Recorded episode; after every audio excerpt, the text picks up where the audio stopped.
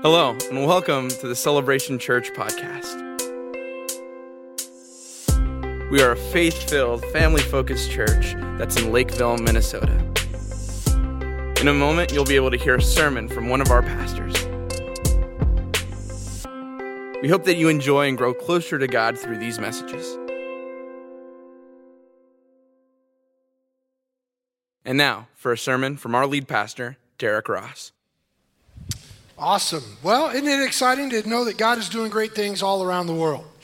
Amen. Some of you are thinking, for a virtual trip, it seemed like they had a lot of in person things. Yeah, it just means they didn't fly to Turkey. That's really what virtual means. And so uh, it's great. We do have a group going to Colombia uh, in about three weeks, so we're praying for them in advance as well.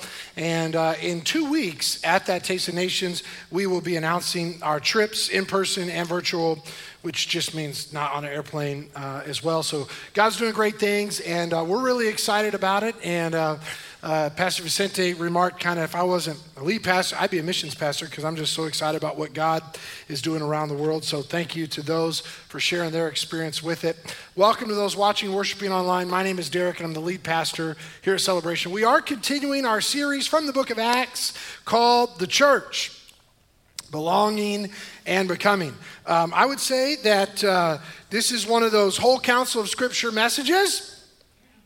Which means if you wore steel toed boots, you're going to be comfy. and if not, um, get ready. So, um, I, how many people, though, believe your pastor loves you? Less in this service than in the first service. I can tell pretty much everybody in the first service is like, yeah, we think he does. Or at least we're willing to lie and say it to make him feel better you were not as committed to lying. You were like, we're not sure, we're reserving judgment. That's okay.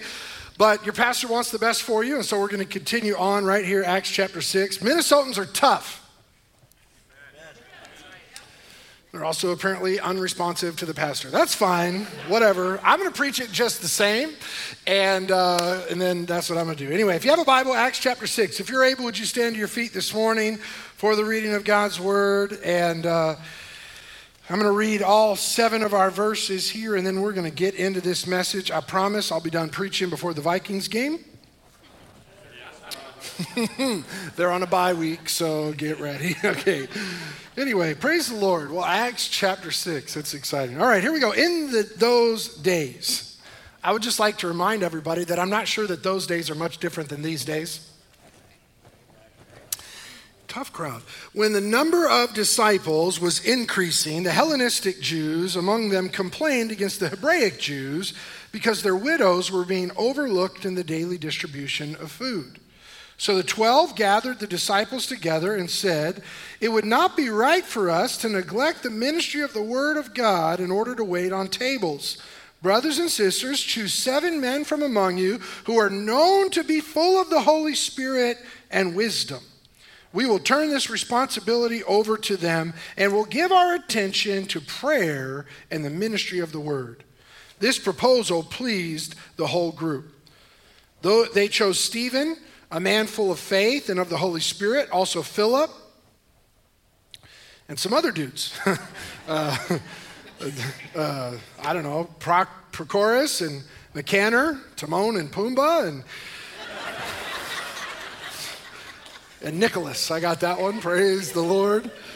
Good old St. Nick from Antioch, and he was a convert to Judaism. They presented these men to the apostles who prayed and laid their hands on them. So the word of God spread, and the number of disciples, of converts in Jerusalem increased rapidly, and a large number of priests became obedient to the faith. I've titled this message Planning for Problems. So let's uh, talk about that here this morning. Let's pray together. Heavenly Father, we thank you for the great gift of your Son, Jesus. We also have received the help of the Holy Spirit. We ask even now today, give us ears to hear what you're saying, give your servant clarity of speech to communicate your truth effectively. We ask it in Jesus' name. And everybody said, Amen. Amen. You may be seated. Hopefully, you got a note sheet on the way in. I'll get to that in just a minute. Just as a recap, or just as way of mention, next week uh, will be our eighth week in this uh, Book of Acts series, and that kind of concludes that portion of the Book of Acts. It was on the local church, and then it gets into some uh, other things after that. So we'll come back at another time as we uh, stop for month of missions. And um, but we did three sermons from Acts chapter two. The first one was called "Power for Today." We didn't think that the Holy Spirit is just something for back then. We believe that He's available to us today. That there's power for us today. And that illustration was Mentos and Coke. And it wasn't so much about needing more of the Holy Spirit in our lives. is about removing the lid, removing the cap, so that the Holy Spirit will get out of our lives and impact the lives of those around us. Amen. All right. The second week was about proclaiming the gospel, the megaphone. That through the Holy Spirit we can become louder. The message will be louder so that people could hear. And also, with the help of the Holy Spirit, some people be quieter so that they could be heard because they're always on caps lock. Anyway, um, uncommon community was the, the third week, and we talked about the reality that community is not necessarily for us, but it, it for sure is for somebody else. And that when we go through stress and pressure and struggle in this world, when we're all alone, that one nail could just pop that balloon. But when we're together, when we have that uncommon community, that bed of nails, it was like the balloon wouldn't pop, even when it was stressed, even when it was strained. And so we we need that type of community with one another for everything that we're going to walk into. The fourth week was Acts chapter 3. That message was called Walking in Power. And that's where we prayed for people, but we said we don't want to just pray for people in here. We want what God does in here to encourage us to pray for people and live for Him out there. Amen. We're not just asking for the help of the Holy Spirit to have better church services. We're asking Him to totally transform every aspect of our lives. And I wanted to share two more testimonies that I received this week. And uh, even after first service, I got another one, but I'll share that one next week. And so every week we're getting testimonies of what God is doing. We don't need to fake it, we don't need to fabricate it. We just say what He's doing, and uh, that's what happens. So, uh, right before first service, I had a lady come up that said, I got prayer a week ago. She had a gastrointestinal issue. That's how she said it to me, and that's how I'm saying it to you. how many people know when they say gastrointestinal issue, you don't ask for clarity? You know what I'm saying? I'm like, sounds like a problem. You know what I mean? She came forward for prayer for healing. God changed, touched her life right there. She walked out totally healed, no problems for the last week. Went back to the doctor, totally healed in Jesus' name. Come on. Yeah, that's right. I saw those hands, guy. I appreciate that. Yeah, I saw it. Amen. And uh, so we celebrate what God's doing. Then there was another uh, guy that we prayed for, and I forgot it was actually a week and a half ago, almost two weeks ago now, Monday night at prayer. Prayed for um, a member in our church's brother who uh, had addiction problem, and uh, just prayed, and we felt something shift on that Monday night. Something just changed. I felt it, he felt it, and uh, I received word from him on uh, Wednesday. So just a week and a half later, like nine or 10 days, after decades of praying for his brother, his brother said, You know what? I need to go to rehab and was checking himself in to rehab. Praise God. So we're just thankful for what he's doing. And, uh, but we also believe that God wasn't just going to change an addiction situation, that He was going to save him and transform him by the power of God. That would be a proclamation of the power of the gospel, not just to be free from addiction, but to be totally transformed. Amen? So we're celebrating what He's doing and being in prayer for other people. Like I said, I already got another testimony today. All right, week five was obedient disobedience. Simon says, Remember, the devil can't make us do anything bad. Simon can only say you don't get to win the prize which was a fake Walmart gift card anyway. It wasn't even loaded. The devil doesn't have anything good for us, and he can't make us do it. We got to choose who we're going to obey. Are we going to say yes to the devil? We're going to say yes to Jesus. Last week, dangerous deception. Ananias and Sapphira, they lied. They had some land. They sold it. They were kept some money. They were like, "This is all of it," and then they died in church.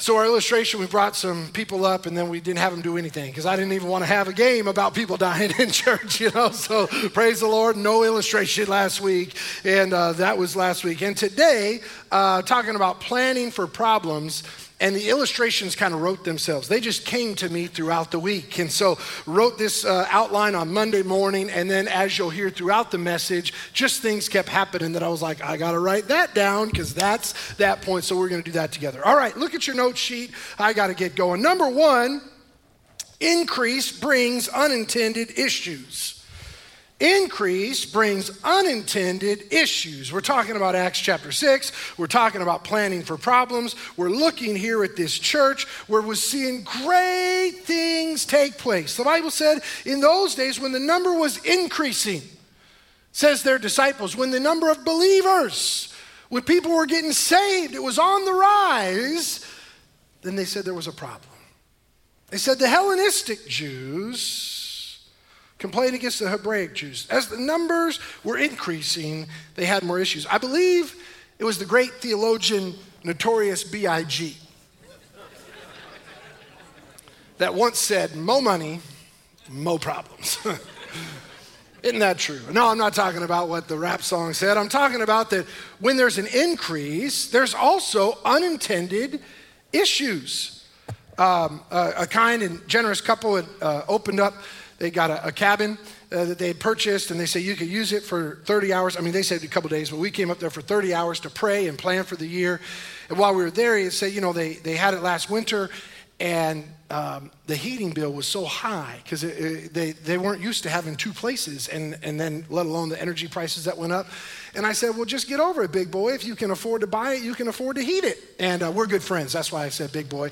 And um, it's not like i'm just calling out random people you know we're good friends. And uh, i mean i think unless i get a text they're like you shouldn't have said that. But anyway praise the lord. But isn't that true? It was like, oh, we're going to have a second place. It's awesome. And, but there's an unintended increase. Maybe you didn't think about it. You were like, oh, it'll be fun. We're going to have family memories. And then you get the bill and you're like, that part is not as fun. It's unintended issue that comes along with increase. Look here at the church, like people were getting saved all the time. People were being healed. There was an increase in expectation that they were lining the streets just praying for the shadow of a man of God to fall and it would heal their friend, it would heal their sick neighbor. It was amazing what God was doing. And there was also some issues.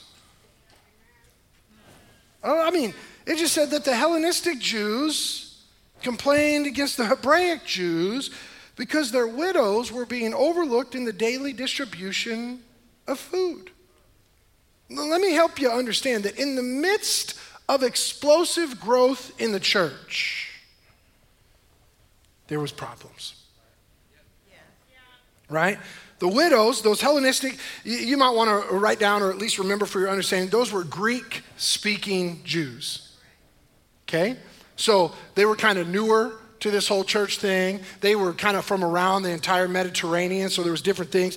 They were being overlooked, they were being skipped. Another translation said they were being discriminated against, and those widows were missing out on the provision of generosity from the church. The Hebraic, the Hebrew speaking, the ones that had been there longer, those widows were fine. Here we have a problem. I know some people like to say every problem is an opportunity. This was a problem. it was a problem because it was a us versus them situation. It was a problem because it was like longtime church folk, folk versus the new people. It, it was a problem. There was a clash of cultures dare I even say here today, there was racial disparity in the Bible. What? right? Like, it's been so astounding to me over the last two plus years living here in the, uh, Minnesota to hear the rhetoric, though, in our nation regarding different people. Yes, in case you were wondering, I'm, I'm referring to the overall discussion about white and black people, not like crayon colors. but as many other minority brothers and sisters of all different races and colors would say, that there's no shortage of bias and preference in our land. And without question, it's not just limited to white and black. Now, hear me say, I, I got to say some things that I wrote down, so you don't need to feel any pressure since you weren't saying amen anyway. You sure don't need to say one here. It'll be good. Just, I'll get this paragraph out. It'll be in the atmosphere. I'm going to read what I wrote. But here's the thing, friends. Look at that. I called you friends. I'm so nice. And then I said, and I do not intend to offend you. I didn't write it, but I do mean it. I might, but I don't intend to. But here's the truth this, and I put it in caps this is not an American problem. It can be a problem in America and not be an American problem. What I mean is, clearly in this text, there is no mention of America. Any other part of the text either, but I'm just saying.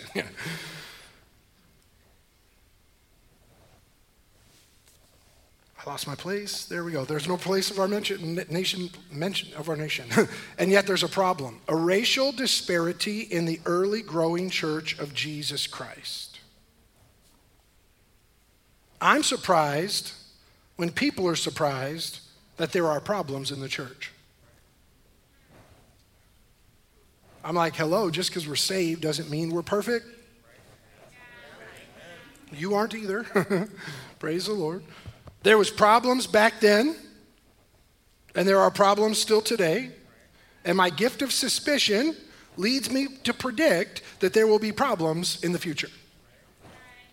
Until Jesus returns and we're united forever in heaven.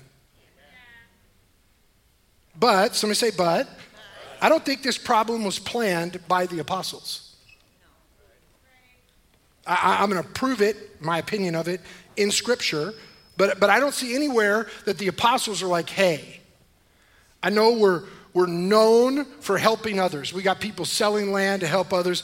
I got an idea. Let's discriminate against the new people. I, I didn't read it. It might have happened, but I didn't read it. And when we see what happens next, it makes me pretty sure that's not what happened. But we live in a time that wants to assign blame, especially to the overall leader, no matter the problem. Have you noticed in our country, or let me just say the difference between our country and when I travel around the world. Like, whenever I've gone to minister in Africa, by the way, they've never asked me to repent of being white. But our country loves to create division. By the way, I'll get to this at the end. It's not our country, it's the devil. He's the one that wants to divide. It wasn't the apostles' fault. I don't even remember where I'm at anymore, but now I'm preaching. But it was their responsibility. So when it came to them, they had to do something about it. But this problem was unlike the character or the nature or the testimony of their church. They were known in the community as being generous. They were known in the community as being hospitable. And yet, in the midst of a massive move of God, in the midst of the testimony being a strong one in the community, there were some people, some widows, who were being overlooked, who were being skipped, who were being discriminated against because you weren't one of us a cultural clash, a racial disparity, an insider versus outsider problem. But ne- these next verses, I think, will give us context to show that the oversight, that the discrimination was not an intentional one from the disciples, uh, apostles. The truth is, whenever growth happens, other stuff happens too. I'm so thankful for the growth that's happening again here at Celebration.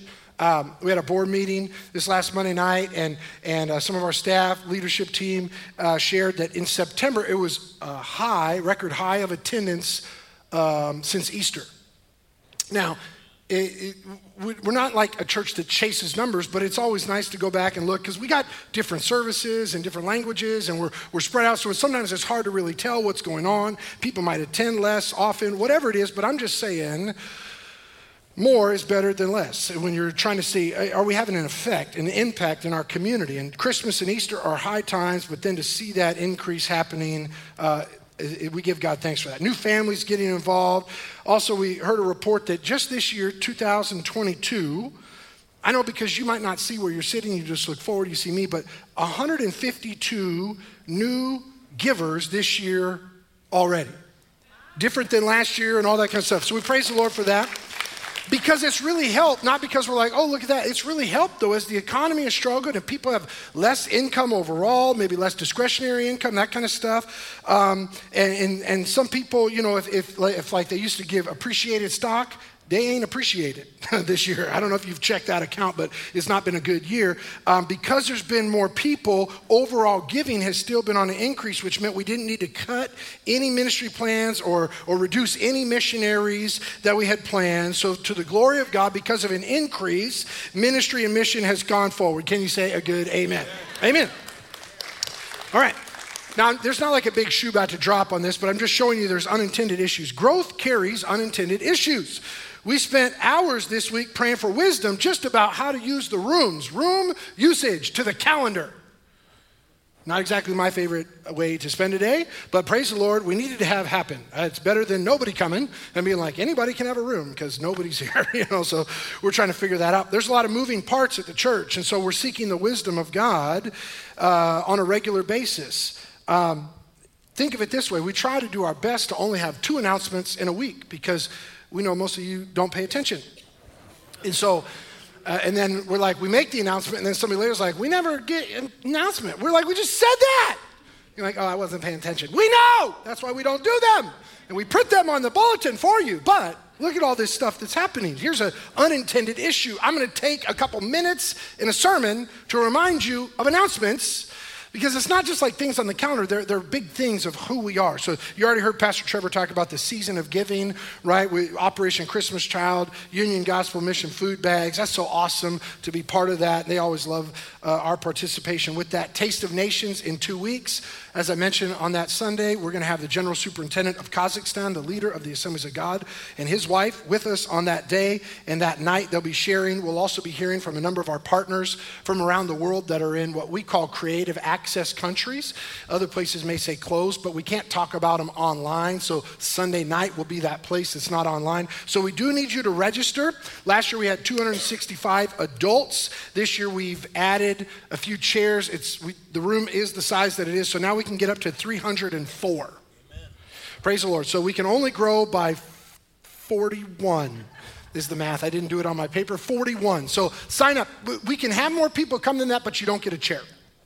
So 304 adults get to have a chair. Praise the Lord. That's going to be awesome. Uh, the fifth Sunday next week is your Pastor Trevor say water baptisms. I just we're just looking forward to those so much. This Wednesday we've got our new classes kicking off um, for the fall, which is or winter, I guess, whatever it is now. Uh, yeah, we're not in fall anymore. Um, so we've got a parenting class, which is going to be awesome. Pastor Josiah and Cassie are going to lead that, and especially for people with elementary kids. It was so funny Wednesday night. I had a parent come up that now has teenagers, and they said, "Ah, tell those elementary parents." it's easy. Wait till they become teenagers. Praise the Lord. I don't know. Maybe we'll do a class for that. Pastor Dan's going to do something about tough questions from the Bible. And uh, he really needs you to write down the tough questions that you don't understand from the Bible, you want him to talk about. But he reserves the right to wait a week before he answers it. This week, jumping right in after today's message, talking about slavery and racism in the Bible. So you don't want to miss that. Come on out to that. Also, on the way out today, you're going to get invite cards because Halloween's coming up. All Hallows Eve, whatever you want to call it, when the kids in your neighborhood ask for candy. That's what it's called, okay? So don't sit here and be so mad about the name of a day that you're not salt and light in your neighborhood. So when kids come, they go, bing bong, what's the deal? Don't be like, we don't do Halloween. Just give them some candy, praise the Lord, and give them an invite card to church. That's how you show them. Invite them to church and give them candy. Don't give them no homemade nasty treat. Make sure it's got a wrapper and it's sealed If the kid is gluten free, give him air. I don't know, you know, whatever. Okay, so just breathe, you know, okay, whatever. All right, so I could go on and on. We spent time this week. We're working on the new year. You won't want to miss it. Kids remodel just finished up. We're going to be having a, a remodel, a rebranded thing with things for seniors because we're a church for every generation. We're working on the lobby remodel, coffee bar, classrooms. You've seen the signs on the building, office usage. It was like a year ago. We just remodeled the offices. We were like, we got a plan. Then the church grew again, and now we don't have room for everybody. So we're like, who's going to share a desk? And praise the Lord. But the other alternative is that we tell our neighbors, there's no room for you. And of course, we don't want to be people that say there's not room for you in the kingdom of God. Jesus is preparing a big place. He's got rooms for everybody. So, you know what we're going to do? We're just going to plan for the problems. We'll try something, as we like to say around here, we're going to try something new. And if it doesn't work, we can go back to what wasn't working before. Praise the Lord. We're just going to try. We're going to plan for problems. All right, number two. I got to keep going. Number two, I want to talk about the difference between sharing concerns and spewing complaints. This is a word for our nation. but you know, I'm preaching to the church that's within our nation, and really the church that I've been given purview over. This is to us. I know some of you right now are thinking, oh, somebody needs to hear this. Yeah, it's you. Praise the Lord. Anyway, and now after you've dealt with it, maybe you'll send the message to somebody else. But I'm just uh, here we goes. It says uh, they said that uh, the Hellenistic Jews among them complained against the Hebraic Jews. And, you know, sometimes, as much as I love English, it falls short in an explanation. We say we love uh, pizza and we love our spouse. You know, hopefully that's a different love, you know, but, but there's, there's shortcomings in that language. But, you know, for the most part, we're not fluent in Greek. So, shortcomings of English going to be what we're working with today. And it said they complained. But the truth is, when I looked it up, this word for complained did not mean that the Hellenistic Jews, the Greek speaking Jews, it does not mean that they were little whiny pants McGee. It's not that at all. In fact, let me read to you the definitions offered in the Greek lexicon about what this word that we've translated complained, the intent or the deeper meaning behind. It says that they had secret displeasure. It was not openly declared. It was without querulous discontent. Querulous is spelled Q U E R U L O U S. And after I looked that word up, it means it was without full complaints without being full of complaints. You ever met somebody that's full of complaints? I don't know why two people looked to their left when I said that. Okay, anyway. But I love this explanation. And this is the thought behind sharing a concern versus spewing a complaint. It says, done with a cheerful and willing mind. This is not a group of people that were like, everybody hates us, this place is bad. They were like, what's being done isn't right, but they had a cheerful and willing mind. You see, I think this context really helps us in understanding what took place. And when these concerns were shared, and when we see what the apostles did, I think it gives us today a roadmap when planning for problems. Or, as we like to say, what we're committed to is moving forward in unity. I'll remind you there is a difference between getting over it and moving forward.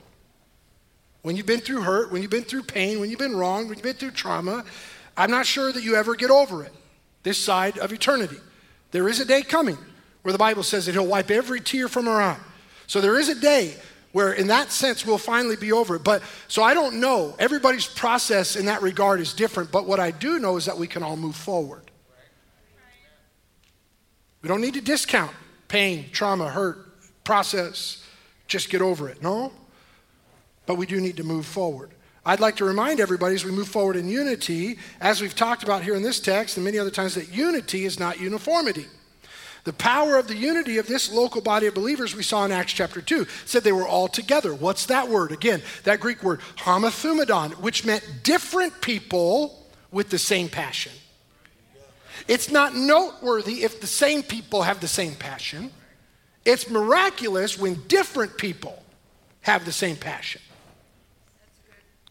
So here we see that these overlooked widows, yes, perhaps even, might I say, discriminated against widows, I believe they shared their concerns with a cheerful and willing mind and didn't spew complaints. We've all seen the reverse of this, haven't we? When somebody just verbal vomits over everybody, leaves everybody feeling icky, like they need to take a shower. that person verbal vomit, I mean, it might be their right, but I don't think it's helping. Look at our land.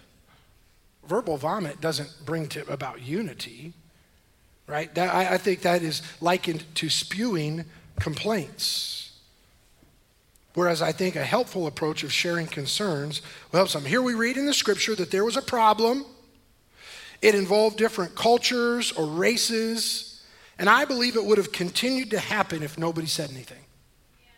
You know why? Because problems today still don't fix themselves. It takes somebody to say something with an open and willing mind to move forward to do something. And because of it, changes happened.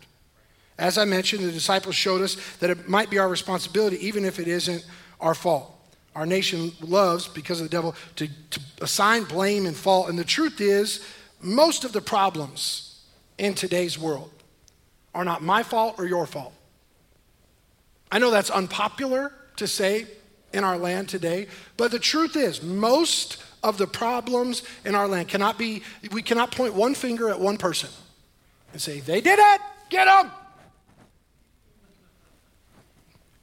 But all of us can say, what responsibility do I have to help, whatever the problem or situation is? As I said this week, the illustrations almost wrote themselves. The outline was done on Monday morning. And as I was going uh, to some time on whatever day I went, Tuesday, for uh, prayer and planning, um, I got an email from some people in the church, and it was like from their real email, and they signed their name, so I read it.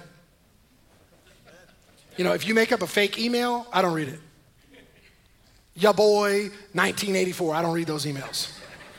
B O I. You know what I mean? Like I don't, I don't, I don't read those. But it, like you put your name, and I, and I read it, and um, they shared some concerns, and and I just want to mention that today, and and like in public, it was about a comment that I made in passing last week about the discipline of children and discipline that I received back then versus now, and they shared a heartfelt concern for well-being of kids in today's society. I was able to reply to them, and I even want to take a moment to give clarity in a public setting because I don't want to be misunderstood or misinterpreted, and it just fit too good as a perfect illustration of sharing a concern for me to say nothing.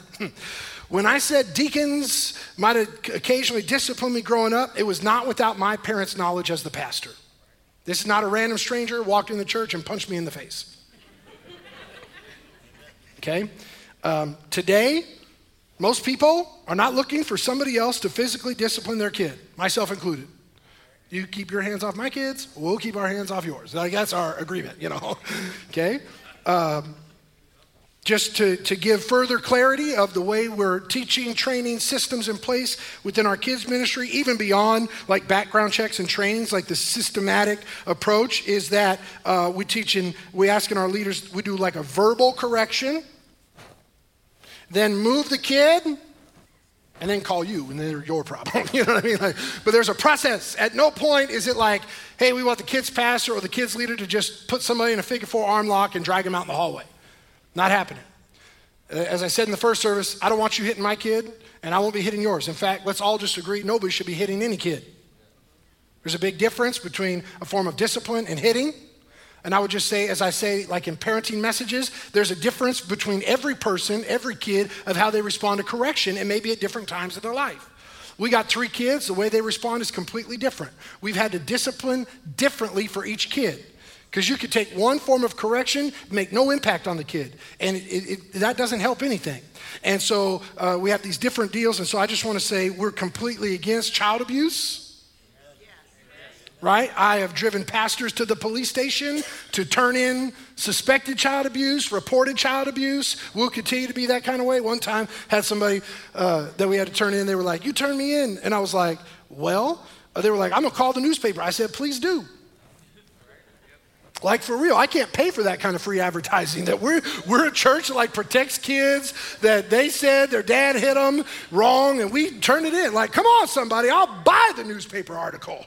In today's society, with the other options, I want that advertising. Okay, but the truth is, I understand people have misused and misconstrued scripture for different things. And so I'm not insinuating that in any way. And I just want to say, because of somebody emailing a shared concern, I just want to make clear that I'm not misinterpreted by that because we want to do what we can to protect kids, even though it's become more difficult in today's day and age. Amen? And then, of course, the way the illustrations wrote themselves, by Friday, I got a thing. Contrast that with what happened later. And here, let me just give uh, hypothetical, I mean but it happened. Um, there's a different, yeah, allegedly. That's a good word, Jack. By the way, Jack's 65th birthday. Come on, happy birthday, Jack. We love you. All right. Um, there's a big difference between sending an email that you sign your name to and you share a concern versus going on social media and tagging the pastor and saying he's an idiot, blah, blah, blah. That ain't gonna help anybody. Number one, I probably will not respond because I've learned if I respond, then all the people who I'm friends with now see your stuff and I don't want that to happen, so I just ignore you because it's an algorithm thing, okay? And the algorithm rules the world. But number two, I just don't engage with stuff like that. And number three, I don't know what it is, but there should be a point number three. Okay, so uh, I feel something, I'm not sure. But anyway, um, but you're not going to help if, if you really have a concern. And so we got to do that. All right, let me move on because that's enough about that one. Number three structure sustains spiritual growth. This is important. Structure sustains spiritual growth. Sometimes structure can inhibit spiritual growth, and so much so that we've avoided it a lot of times within the Pentecostal church, the charismatic believers. They're like, we don't want any structure, we just do whatever we feel. We're like the little windsock guy in the back with the kids' entrance. Kind of crazy. So we don't structure sustain the spiritual growth. This is the New Testament version of basically Exodus 18, where Moses, the Bible said, would sit and make every decision, and people waited day and night to hear Moses, the leader, tell them what to do. And Moses' father in law, Jethro, was like, Moses, what you're doing is not good. You're wearing yourself out and you're wearing the people out. You need a structure. You need leaders of tens and hundreds and thousands. You need a structure so that people can get their answer quicker and you can have a life. Nothing like a father in law to be like, You ain't home for dinner. And it's your fault. It was Moses' fault. And so he did something. He said, Brothers and sisters, verse 3 choose seven men from among you who are known to be full of the Spirit. We'll turn the responsibility over to them and give our attention to the prayer and ministry of the word. I want to highlight some structure that they created and how it applies to us here at Celebration Church. First thing he said there is choose from among you. I just want to mention again, for those that didn't know, that um, our board, our elected board, um, is elected from within the membership of the church. Now, in some church models, it's like the pastor's friend from around the country or whatever, and, and but that's not how we operate here. So every year we have a, we call it an annual business meeting. We try to share some vision, some testimony of what's gone on, and uh, we'll have that again in March coming up. And uh, but it's important. That's why it matters. Some people say, well, what, what does it matter if I'm ever a member of the church? Well, we call it partnership. We know who we can count on. You can count on us, and vice versa. And then those leaders are elected from amongst the leadership. I just think Nobody cares more about this church than the people who are part of this church. Listen, I love all my pastor friends that are watching right now. I love you guys. I mean, not right now, they'll watch it later. It'd be kind of weird if they were watching it now. They're kind of busy. But and I love your church and all, but but nobody cares more about the church than the one they're part of. And so we had that local leadership, and I'm always so excited and encouraged after we meet. It's just like go, leave fired up, charged up. We're ready to go, and we know there's a partnership there. So that's an important step. Choose from among you. I just want you to know that most of the answers to the problems can be solved within the current household of faith. Part of our problem is when we think, oh, we need somebody else to fix it for us. No, just like look around. If it ain't you, it's them. If it ain't them, it's you. We need each other to step up in ways to solve problems that are within the church. Choose from among you. Then it said, people who are known to be full, men who are known to be full of the Holy Spirit and wisdom. Another translation said, had a good reputation in the community. In other words, I want to say it this way your neighbors should never be surprised to hear that you're a leader in the church.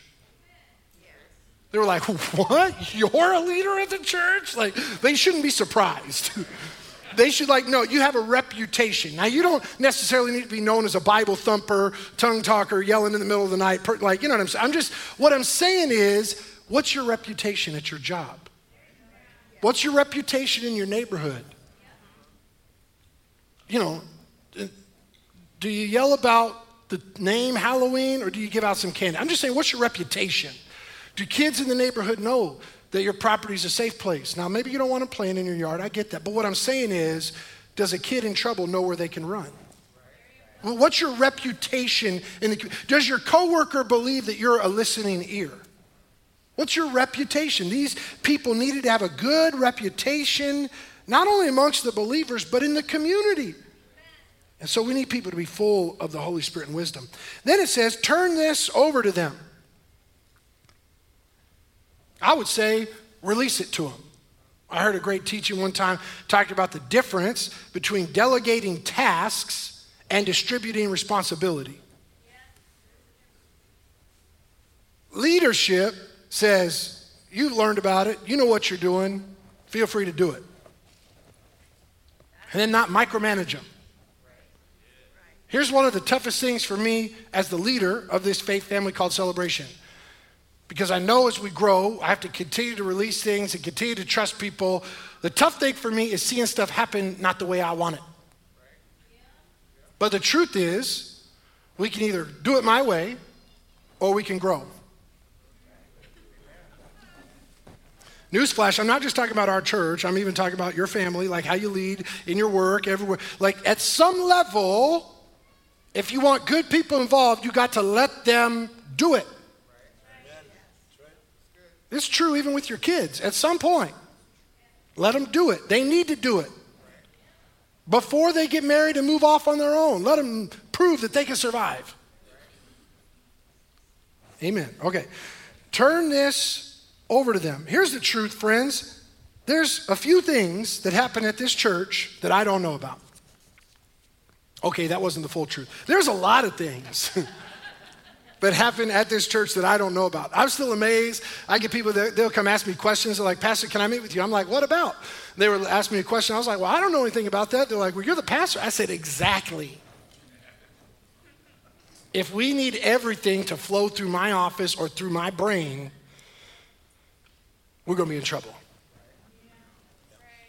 But what we need is a structure that empowers people to lead in areas that they're gifted at, that people are not surprised by. I, I think the whole community, when they saw who was, they were like, that makes sense. We get it. They, we, we want to follow, and I'll prove it to you as we look. You know, it's, it's a joke, but I've often heard from people, oh, pastors only work one day a week. Yeah, not this pastor, but just, just for the record, basically not any pastor. Um, and, you know, it's so funny, one of them remarked how often they've heard from somebody else, like, well, what do you do besides pray? And I, I want to make a, a tragic observation to you. Sadly, because of expectations of people, prayer is something that most pastors don't do nearly enough of because there's committee meetings and functions and expectations and be at this and do that and listen to this and watch that and and sadly the thing that most pastors should do a ton of is something they do very little of. I think it's out of a desire to please people wanting to be around them and want to be liked but the truth is it's very difficult to say no I need to. And I, I just want to say, even at our church, uh, for seven years, thanks for being people who are willing, accepting to let your pastor spend time in prayer and ministry of the word. Um, every time you call and you're like, can I talk to Pastor Derrick? And what about? And then, oh, well, really, you should talk to Pastor Dan. And you say, okay. What you're doing is you're encouraging me to be a man of prayer and the word. And I just want to say thanks after seven years. I recognize that the biggest obstacle to me spending more time in prayer in the ministry of the word is me. I admit it.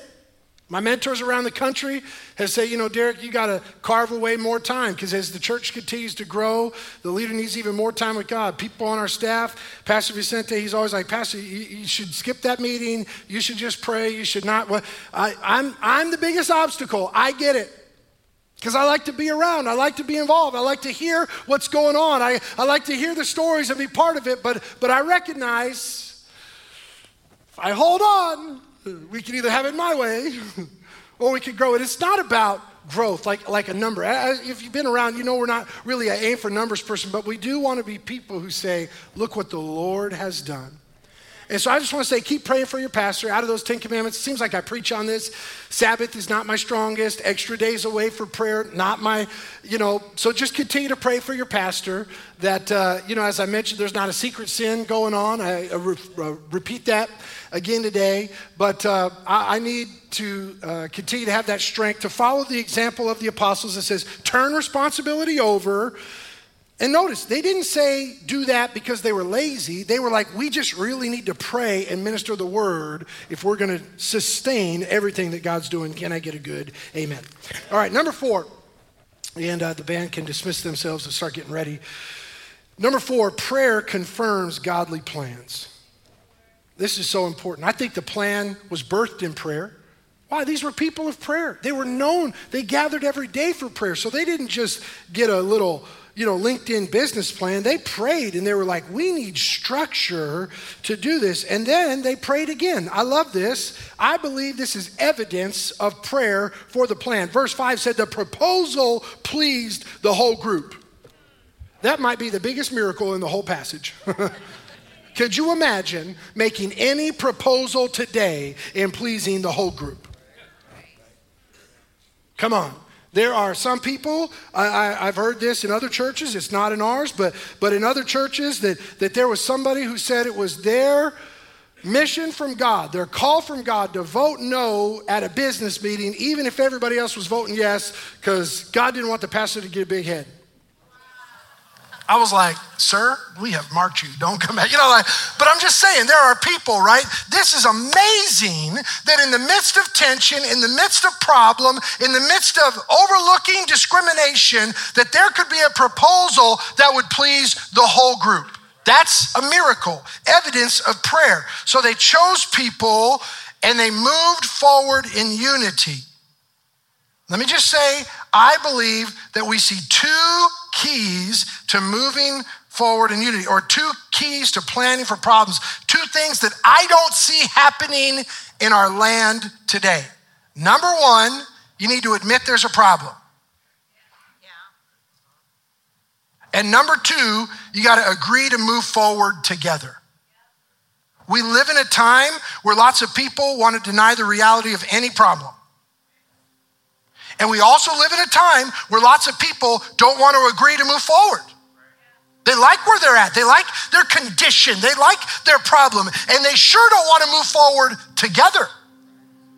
We live in a time where people are taking their toys and going home.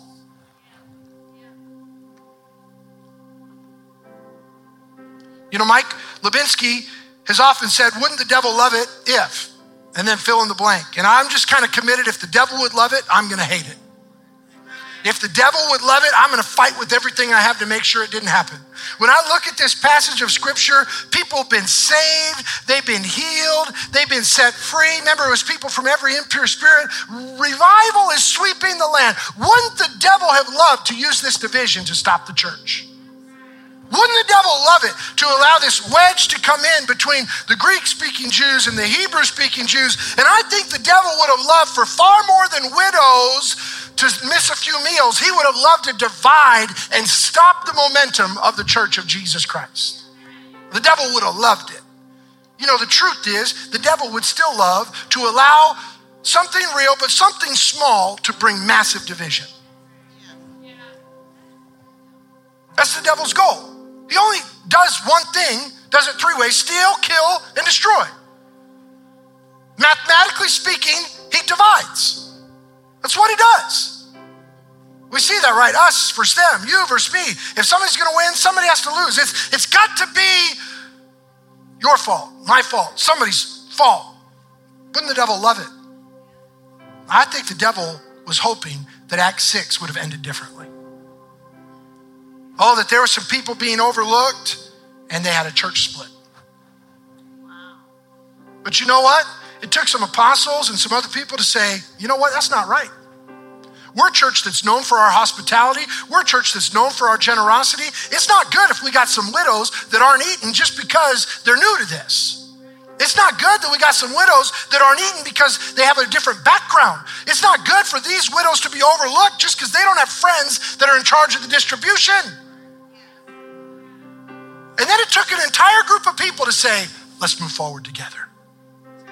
Because the truth is, in today's systems and society in America, what we would have had is now a Greek speaking church and a Hebrew speaking church, and we wouldn't be friends.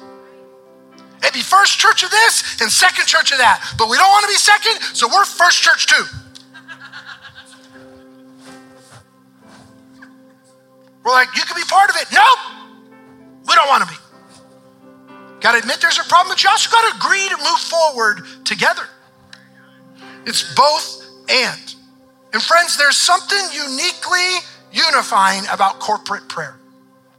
So I'm like, man, why do we pray so much at this church? Because without it, we're in trouble. It's uniquely unifying in corporate prayer. You see, when we come together and we seek the face of God together, you can't help but be drawn more close with the faces of those around you. It's like one of our sneaky games, right? When, when, we interview a couple that's fighting, like, how much are you praying? Not enough, obviously. That's why you're fighting so much. Because when you pray together with somebody, you can't help but be drawn close together. I didn't say perfect. I didn't say that there's no issues left. What I'm saying is when you pray together with somebody, when you get in the trenches spiritually together with somebody, you're like, I'm gonna move forward together. We're gonna fix these problems. We're not gonna let it divide the church. We're not gonna let the devil win in this. We're gonna be a testimony of God's goodness and His grace, and His kingdom's gonna expand. And we're gonna do it together. So these seven leaders were well respected. They were full of the Holy Spirit. It was of no surprise to anybody. They created structure to sustain the spiritual growth, and then they prayed again. Look at verse 6. They presented these men to the apostles, and they prayed for him again. And they laid their hands on him. You see, they weren't praying because they didn't know what to do. They had already prayed and got the idea of what they were going to do. They selected capable men, they well respected men, and everybody liked the plan, and then they prayed again. So they weren't praying because they didn't know what to do, they were praying because they didn't want to do it without God. And I don't want to ever be so caught up in our own success and our own accolades and look what we've done that we try to do it without Him as we celebrate what he's done around the world, I sure don't want to do it with thinking we did it on our own. As we see the growth of ministries and, and departments, I sure don't want us to think and deceive ourselves that we've done it without him. That's why we gather again for prayer. That's why we pray again. Our team's finishing up the 21 days of prayer and fasting journal. Why? Because we don't want to say, God, we don't need your help in 2023. And whenever we fail to pray, what we're really saying is, God, we've got it on our own. And what we are seeing the evidence of in our nation is people who say, God, we don't need your help. We've got this on our own. And our solutions and our systems and our processes will always fall short if we do it without the help of our Creator. And these people said, We're going to gather together. Even though everybody agrees, we're going to pray again. You know, sometimes, even after I've made a decision, I pray again. Because I just know I, I, may have felt like I made the right decision, but if I pray again, I ask the Holy Spirit, would you change it? It's not too late. Even if we've gone to print, God, speak clearly in this moment. I got to pray again. It's never too late to change. It's never too late to say, He, he moved again, so I, will pray again. I'll pray again. I never want to become so uh, such a prisoner of the pattern of success. So we pray again. And prayer will confirm those godly plans. You see there at the bottom, I, I got to close and we're going to pray, but the enemy divides, but God multiplies. The enemy always divides. As I said, steal, kill, and destroy, but God multiplies. Bible says, so the word of God spread. And the number of disciples, believers in Jerusalem increased rapidly. Remember what happened? Earlier in the book of Acts, the Bible says that the Lord was adding to their number daily. People were getting saved in coffee shops and grocery stores and gas stations. there was an addition that happened. And when they put the proper structure in place, something went from addition to multiplication. I wonder if their structure was inhibiting the growth of the church. They needed a system, a structure that would have capable people in charge of different things. I wonder if the American church's system structure has inhibited true growth across the land. Where, where we've, we've become comfortable in a consumeristic culture. Well, I wonder what the preacher's going to say today. Don't we all wonder, you know? But I wonder what my community, but what if we all said, you know what, we, we all have an area to lead. We all have something that we can contribute. It's, it's not just about what's, a, we're going to do it together. What if the structure was that everybody needs to step up in some way and lead in some manner? Not in the same way, not in the same manner, but we see the kingdom of God, there's always a multiplying effect. The word of God spread, the number increased rapidly, and a large number of priests became obedient to the faith. So I guess I'm just asking very simply, and I'll pray and we're going to sing as a response. Are you dividing or multiplying? I'm not even saying intentionally in this moment yet. I'm just saying when you look back at your life, are you falling more on the side of division? Putting one neighbor against another, a new person against all? I'm just asking, are you falling in that category? Or are you saying, God, use me in any way you can? Multiply your goodness and your grace. Let it spread through me. Whatever I have, you can use it for your glory. I'm praying that more in our land will recognize that the way of division isn't getting anything solved. You know, these next couple weeks, we're going to continue to see political ads on TV and things. And newsflash, if politics was going to fix it, we'd have been fixed already. We see ads, so much division, so much. I've talked about it before. I wish there was like a red light that would pop on the screen when people are lying, but you'd start to think it was broken. Your TV's like, oh, always got a red light on. But Let's just refuse to fall into the way of the enemy, which is to bring about division. Let's be people of God, used by the Spirit, who say, God, we want to see your kingdom advance. We want to see your word be multiplied in our land. Amen? Bow your head and close your eyes? I'm going to pray for us today. We're going to sing as a commitment to the Lord to build our life upon Jesus Christ with the subject matter today. I'm not going to ask anybody to come forward or call you out in any way, but I just want to pray that all of us here today, watching online, watching at a later time, that we'd refuse to give in to the plan of the enemy to be used for division, but instead we'd be used to multiply the kingdom of God. So, Father, I'm praying right now for your dear children here at Celebration. I pray for those who watch from afar. We include them in this request as well today. God, first of all, I just ask on behalf of any who've been actively dividing in this church or in our community around the world, Father, help them to repent. For those that have been unknowingly dividing, help them to make a change. But help all of us to actively guard against what the devil would love to bring division, to put another down, to say it'll never get better, it won't ever get fixed, to point to people as a problem. Let help your people refuse to buy into that lie from the pit of hell that seeks to divide one part of your creation from the other. And Father, help us with open hearts and open lives be people who are willing to be used by you. God, I pray right now, I just sense this in this moment. I'm asking that you would give ideas, plans, things to your people that would solve significant problems, whether it's in their neighborhood, schools, in our land. And I'm asking for miracles that these plans, these proposals would actually please entire groups problems that have, have been there for a while, oversights that have happened for a number of times, where, where, where people on both sides, people all around have said nothing was going to change. God, would you do a miracle in people's areas of expertise or even not, just where they're willing to obey? God, I'm asking. I've never prayed this before, but I feel it in this moment. God, would you do what only you can do?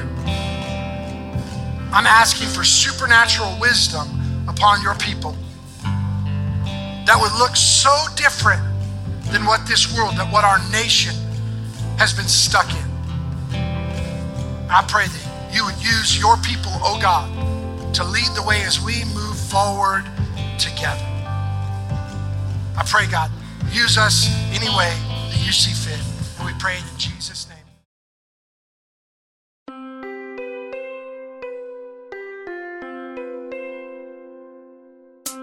We hope that you learned something from this message and are able to apply it to your life.